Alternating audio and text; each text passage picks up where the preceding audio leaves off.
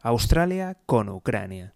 Muy buenas, te doy la bienvenida al podcast del economista José García. Como siempre, si no te quieres perder nada, seguimiento, suscripción y lo más importante de todo es que te unas al escuadrón de notificaciones. Dejo los links en la descripción.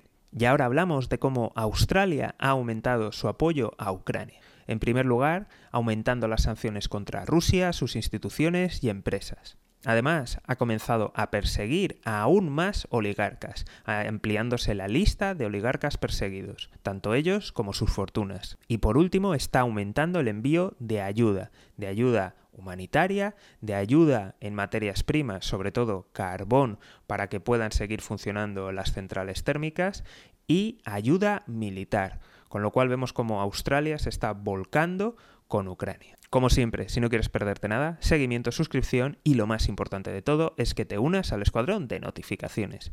Dejo los links en la descripción. Un saludo y toda la suerte del mundo.